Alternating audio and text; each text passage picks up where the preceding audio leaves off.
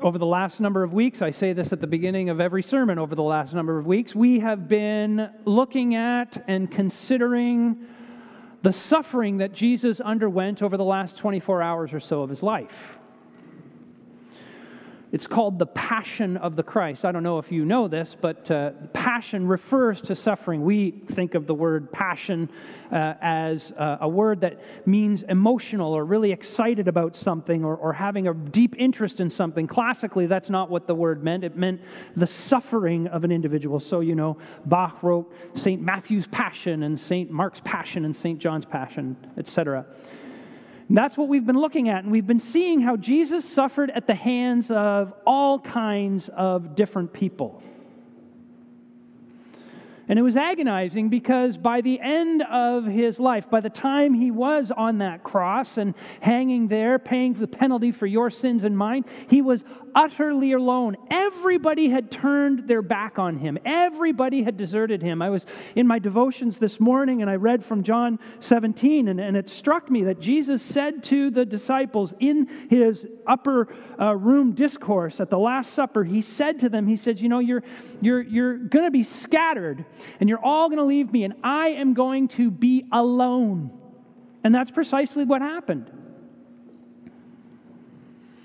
But while he was on the cross, something happened. Something that was different, something that was unique. Because you see, up until this moment, after Jesus has that moment in the garden where the Father uh, allows him to see even just a, a little glimpse of what he's going to have to bear when he goes to the cross, he pulls back the veil, so to speak, of the before the cup of his wrath, and Jesus is overwhelmed and he's pleading with the Father, you know, if this cup could pass from me, let it pass from me. And of course, the Father says, No, it must be this way. And the and the Son submits to his Father and he says, Well, let your will be done, not my will be done after that, Jesus demonstrates a tremendous amount of calm and composure throughout every other scene after that. You know, the soldiers come to arrest him. Judas betrays him. Peter pulls out a sword and tries to defend him. And Jesus just says, Put the sword away. Judas, friend, come and do what you, uh, what you meant to do. He's very calm about it.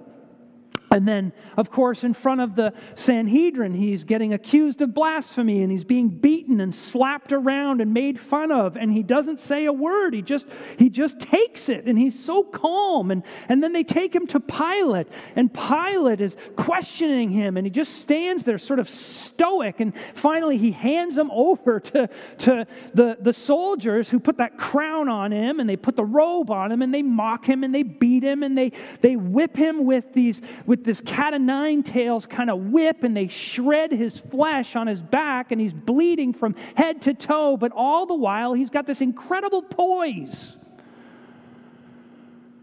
It's quite astounding, really. And then he goes to the cross.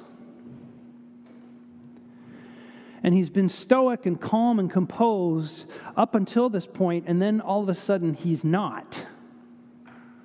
In verse 46, it says that he cried out in a loud voice. And in verse 50, again, it says that he cried out again in a loud voice. Now, actually, literally, the original word there is not cry out, the literal word there is scream. Blood curdling scream of despair, of, of dereliction. Jesus loses it. And the question, of course, is why? Why is that the moment, out of all the moments, that Jesus finally cracks? We get a hint, actually, from verse 45 when it says, From noon until three in the afternoon, darkness came over the land. Darkness came over the land. For three hours, the world went black. And it was during that time, while the world was steeped in darkness, that, that Jesus screamed and cried out. Can you imagine you are around the, the cross of Jesus and, and, and all of a sudden the light begins to fade? This is the middle of the day, okay? This is, this is high noon, and all of a sudden there is blackness. You are shrouded in blackness, and out of that blackness, out of that darkness, you hear this blood curdling scream come from the cross of Jesus Christ. Why is that when it happened? Well, throughout the Bible, when the biblical writers want to use a metaphor to describe eternal lostness, uh, when they want to describe judgment and punishment, basically, when they want to describe what hell is like, they use this metaphor of darkness. In fact, they use it far more often than they use the metaphor of fire. Fire is the thing that people typically think about when they think of hell and they think of judgment, etc. And Jesus uses that metaphor. It's true. And Revelation uses that metaphor to a degree. That's true as well. But, but actually, the Bible talks a lot more about this, this, this thing of darkness Physical darkness symbolized judgment. It was, it was considered a bad omen in ancient times, not just among the Jews, but actually the Romans believed that too. When there was an unexplained darkness, it was, a, it was an omen. It, it portended something, uh, uh, something terrible coming, the judgment of the gods or the judgment of God. And that is precisely what happened on that fateful day. Let me ex- explain why that is. So, you go back to Genesis chapter 1. This is the creation of the world. And it says that, that the world was void and formless.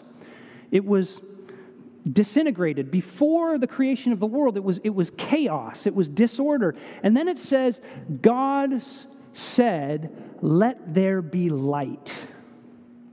And God triumphed over this darkness at creation.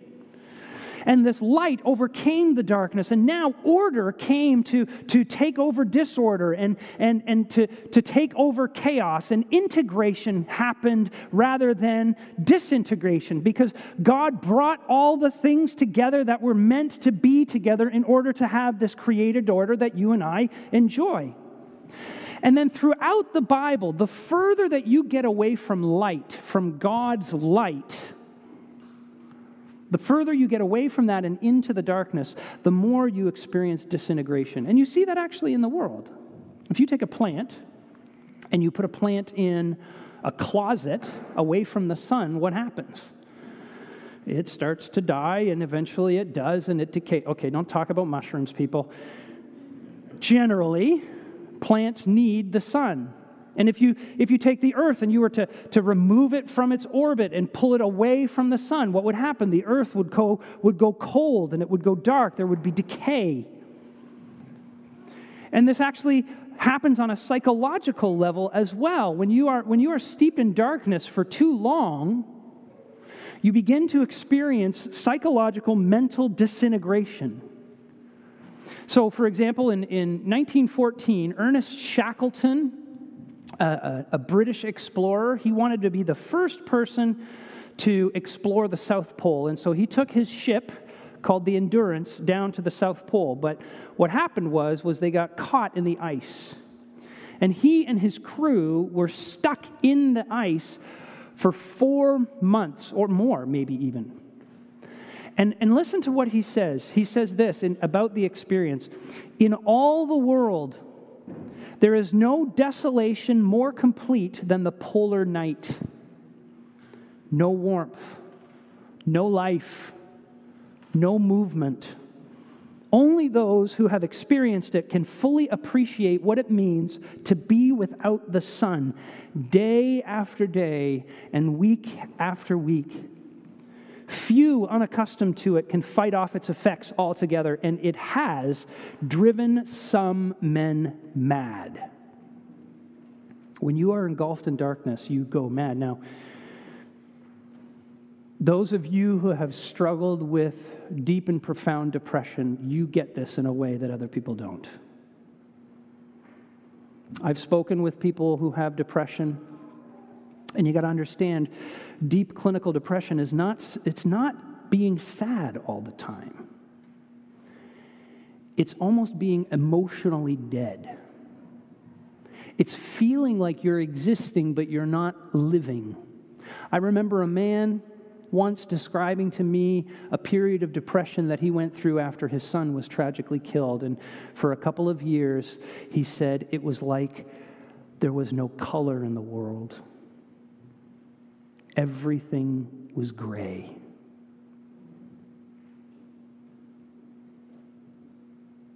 when you are plunged and engulfed in the midst of darkness, you feel this psychological disintegration that Jesus was experiencing. You know, in the book of Exodus, uh, we read about Jesus res- or God rescuing the people of Israel out of Egypt. And he sends all these plagues frogs and gnats and boils and flies, etc. And the picture is one of nature falling apart chaos is, is, is, is closing in on the natural order in Egypt. And they are precursors to God's judgment, so that when God finally brings his judgment on Egypt, when death finally comes, it is preceded by a darkness that falls across the land. And it's because the people had moved away from God. And the Old Testament prophets, they pick up on this theme and they describe God's judgment in these terms. For example, Jeremiah 4, verse 23 says this I looked at the earth, and it was formed, their light was gone. Isaiah says something similar in chapter 13. He says this The day of the Lord is coming, a cruel day with wrath and fierce vengeance to make the land desolate and destroy the sinners within, the stars of heaven and their constellations will not show their light. The rising sun will be darkened, and the moon will not give its light. That happened when Jesus screamed, when he cried out, My God, my God, why have you forsaken me? The sun was blotted out because Jesus, in that moment, he was losing God. He was being plunged into the, the outer darkness, away from the presence of God. He was getting further and further from God's light, from God's presence. It shone so brightly in his life pre, before his incarnation as he was in the presence of God and they ex, enjoyed this deep, profound fellowship with one another. And they, lo, they poured love into one another throughout all eternity. And then when he came into this world, he lived under the light of God's grace. You'll remember that at his baptism. What did the Father say? This is my Son whom I love. In him I am well pleased. And he, he basked in the glow of the light of God. But then on that cross, when he was plunged, when he was suffering for your sake more and more until it was just a pinprick and he was reaching out for it and he was crying out for that light, and then it went dark. And he was utterly alone.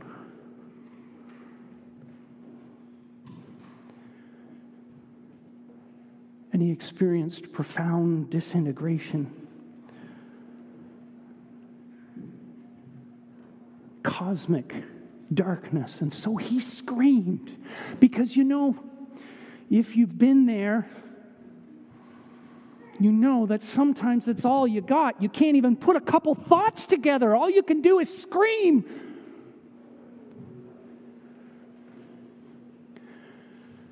Now, in verse 50, you got to understand something here, okay? In verse 50, there's this second scream, and then after that scream, all this stuff happens, right? Like, whew, wild stuff.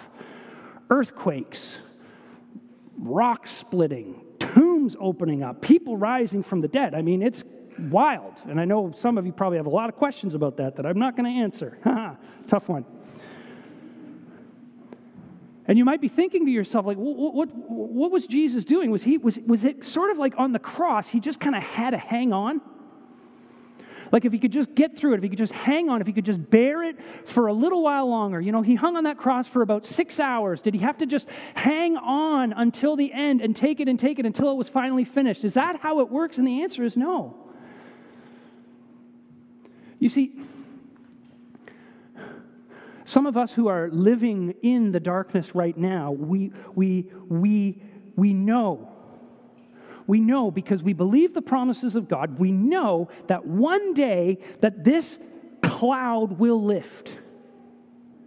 That one day things will get better. They will change. And we know that in our soul. And sometimes we worry about, it, and sometimes we're only holding on to that promise with the very tips of our fingernails, but we know that's going to happen. That wasn't the case for Jesus. Because you see, heaven and hell, they don't exist in time. They're not time bound spatial places. They, they are spiritual conditions. You are either in the presence of the loving Father or you are away from the presence of the loving Father. And so to go to heaven or to go to hell, there's, there's no such thing as, as three hours in hell or three hours in heaven or three days or, or, or even three years. They're not time bound dimensions. And so, what Jesus experienced in his suffering was, was eternal lostness, utter lostness, infinite suffering of anyone who would be eternally cast out of God's presence. And so, it's not like the suffering that you and I experience. And it's, it's unique, and it's unique in this way too, because, because no one had ever experienced what Jesus experienced before or after. His cry, My God, my God, why have you forsaken me? That cry was a cry of obedience, you see. That was a, a cry of faithfulness. That was a cry of love. That was him crying out to his Father and saying, Even though I am being plunged into the very depths of hell and I am experiencing this suffering that I do not deserve, and I am doing it out of love for those who love me, I will be faithful to you, Father, even though you are turning your back on me. Everyone has left me alone, everyone has abandoned me. I was sure that there was one who would always be there for me, and even now in this moment, you have chosen in your sovereignty because you love people like you guys and people like me, because you love those kind of people that you would turn your back on me. I will still cry out to you in faithfulness. I will not turn my back on you. And yet he was cast out. Do you not see? This has never happened before. And it was done so it would never happen again. Never, my friends, listen, please, never, ever, ever has someone who has cried out for God's mercy and grace and love been denied.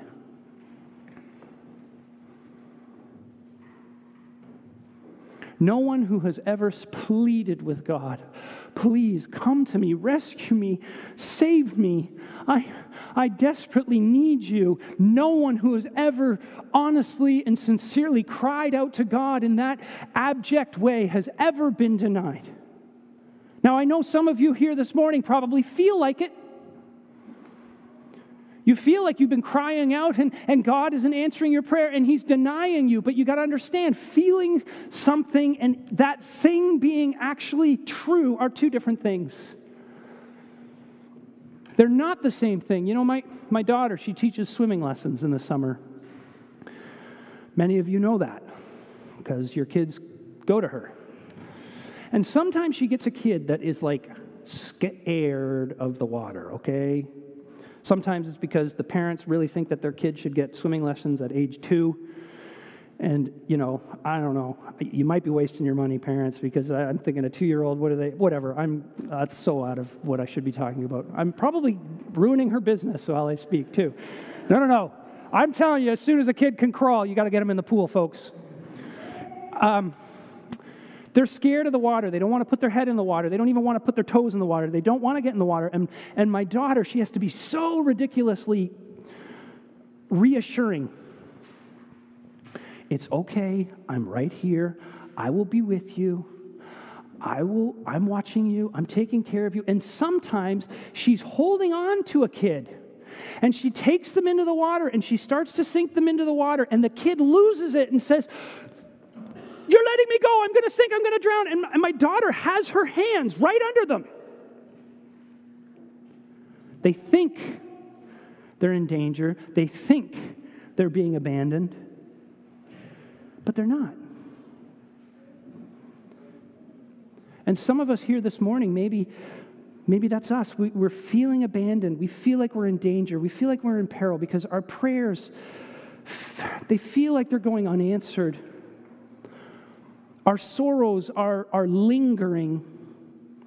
rather than being lifted. Our, our wounds, maybe we've experienced hurts that, that, that, that have wounded us deeply, and it feels like they're not healing, or, or we have fears that, that we have lived with for so long, and we cannot, cannot shake them, or, or we have sins that just persist no matter how hard we fight them. They're still there and they're sticking to us, and we, we want to cry out, My God, my God, why have you forsaken me? And this morning, the answer to you, if that's your circumstance, the answer is to you is He didn't. He hasn't. He cannot. Because he has forsaken his son so that he would never forsake you. He turned his back on his son in that moment so that he would never, ever turn his back on you. He let the sun be plunged in abject darkness and desolation so that you would never be plunged in the abject darkness and desolation. Elizabeth Barrett Browning, a wonderful poet, puts it this way Yea, once Emmanuel's orphaned cry, his universe hath shaken. It went up singleless, or single, echoless. My God, I am forsaken. It went up from the Holy's lips amid his lost creation that of the lost no one should use those words of desolation. Jesus screamed those words of desolation so that you and I would never despair and have to scream those words of desolation. Do you notice that the text says that, that as Jesus screamed, the curtain was torn in two? And that curtain represented the curtain in the, that curtain was the curtain in the temple. It was the curtain that separated the most holy place, the place where God dwells with his people, from the people himself, because his holiness could never be, uh, could never be uh, uh, exposed to our sin, because if, if it was, then, then his holiness would consume it like fire. And we could not be in the presence of God. Only once a year, on the Day of Atonement, a high priest could go into the holiest place for a very brief moment to sprinkle blood on the mercy seat, and then he had to leave again. That's how much access God's people had to him. And when Jesus died on the cross, that curtain was torn in two. The doors, the, the gates to heaven were flung open so that you and I could always be in the presence of God, no matter what we're facing, no matter what we're experiencing, because we have been by the blood of Jesus.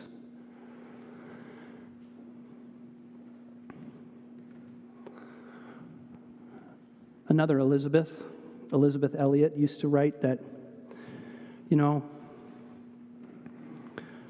on the darkest, cloudiest day, the, the sun is still shining. You just don't see it.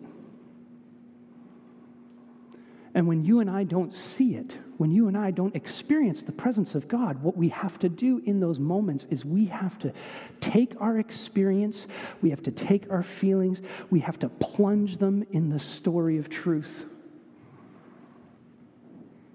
And that story of truth is the one we're reflecting on together right now this morning.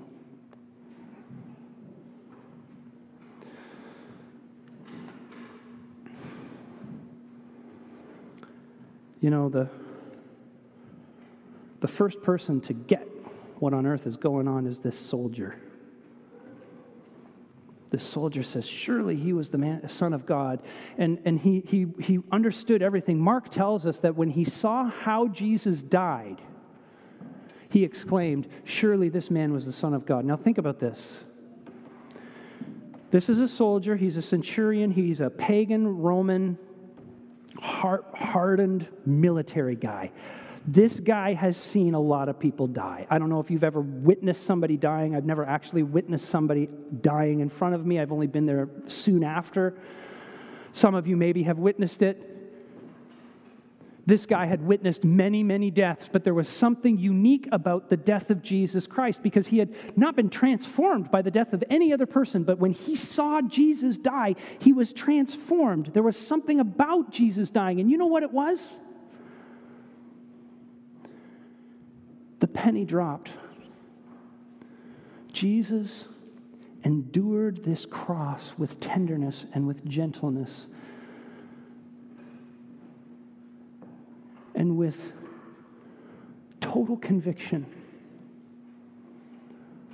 so that he could liberate us and redeem us from our sins. And it melted, it cracked, if I could say, this soldier's hard heart.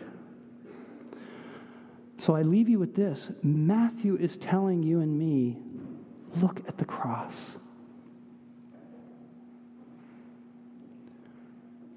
Look at the cross and think about that cry that he uttered. Look at what your king is enduring for you. And the more you meditate on that, the more that sinks into your heart, the more you will find your own heart melted and you'll find your own darkness begin to lift. The darkness of your guilt or, or the darkness of your shame or, or your, your darkness of your isolation or of your addiction, of your anger, of your bitterness, of your fear, of your anxiety, of your self pity, of your disappointment. Because there is no more powerful story than the story of the Son of God.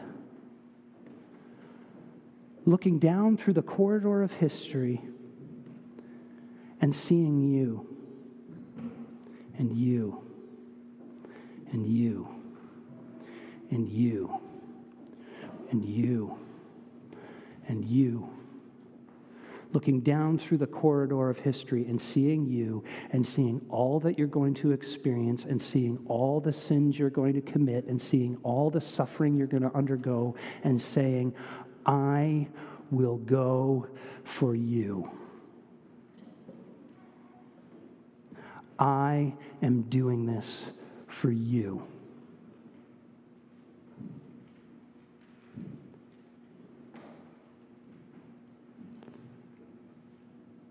May we today meditate on that truth. May we find it profoundly comforting. And may it begin to lift the darkness that may weigh upon our hearts.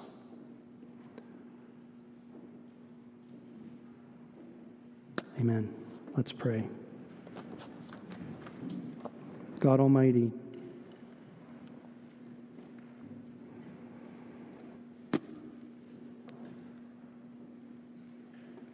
Father, help us to believe Good Friday. Help us to believe that when Jesus cried that cry of dereliction, that he did it so that we would never have to. That when we feel like we have been abandoned, that the truth remains we have not. We cannot because Jesus was for us. Father, make that enough. Open our eyes to see that that is actually, at the end of the day, the only thing that matters.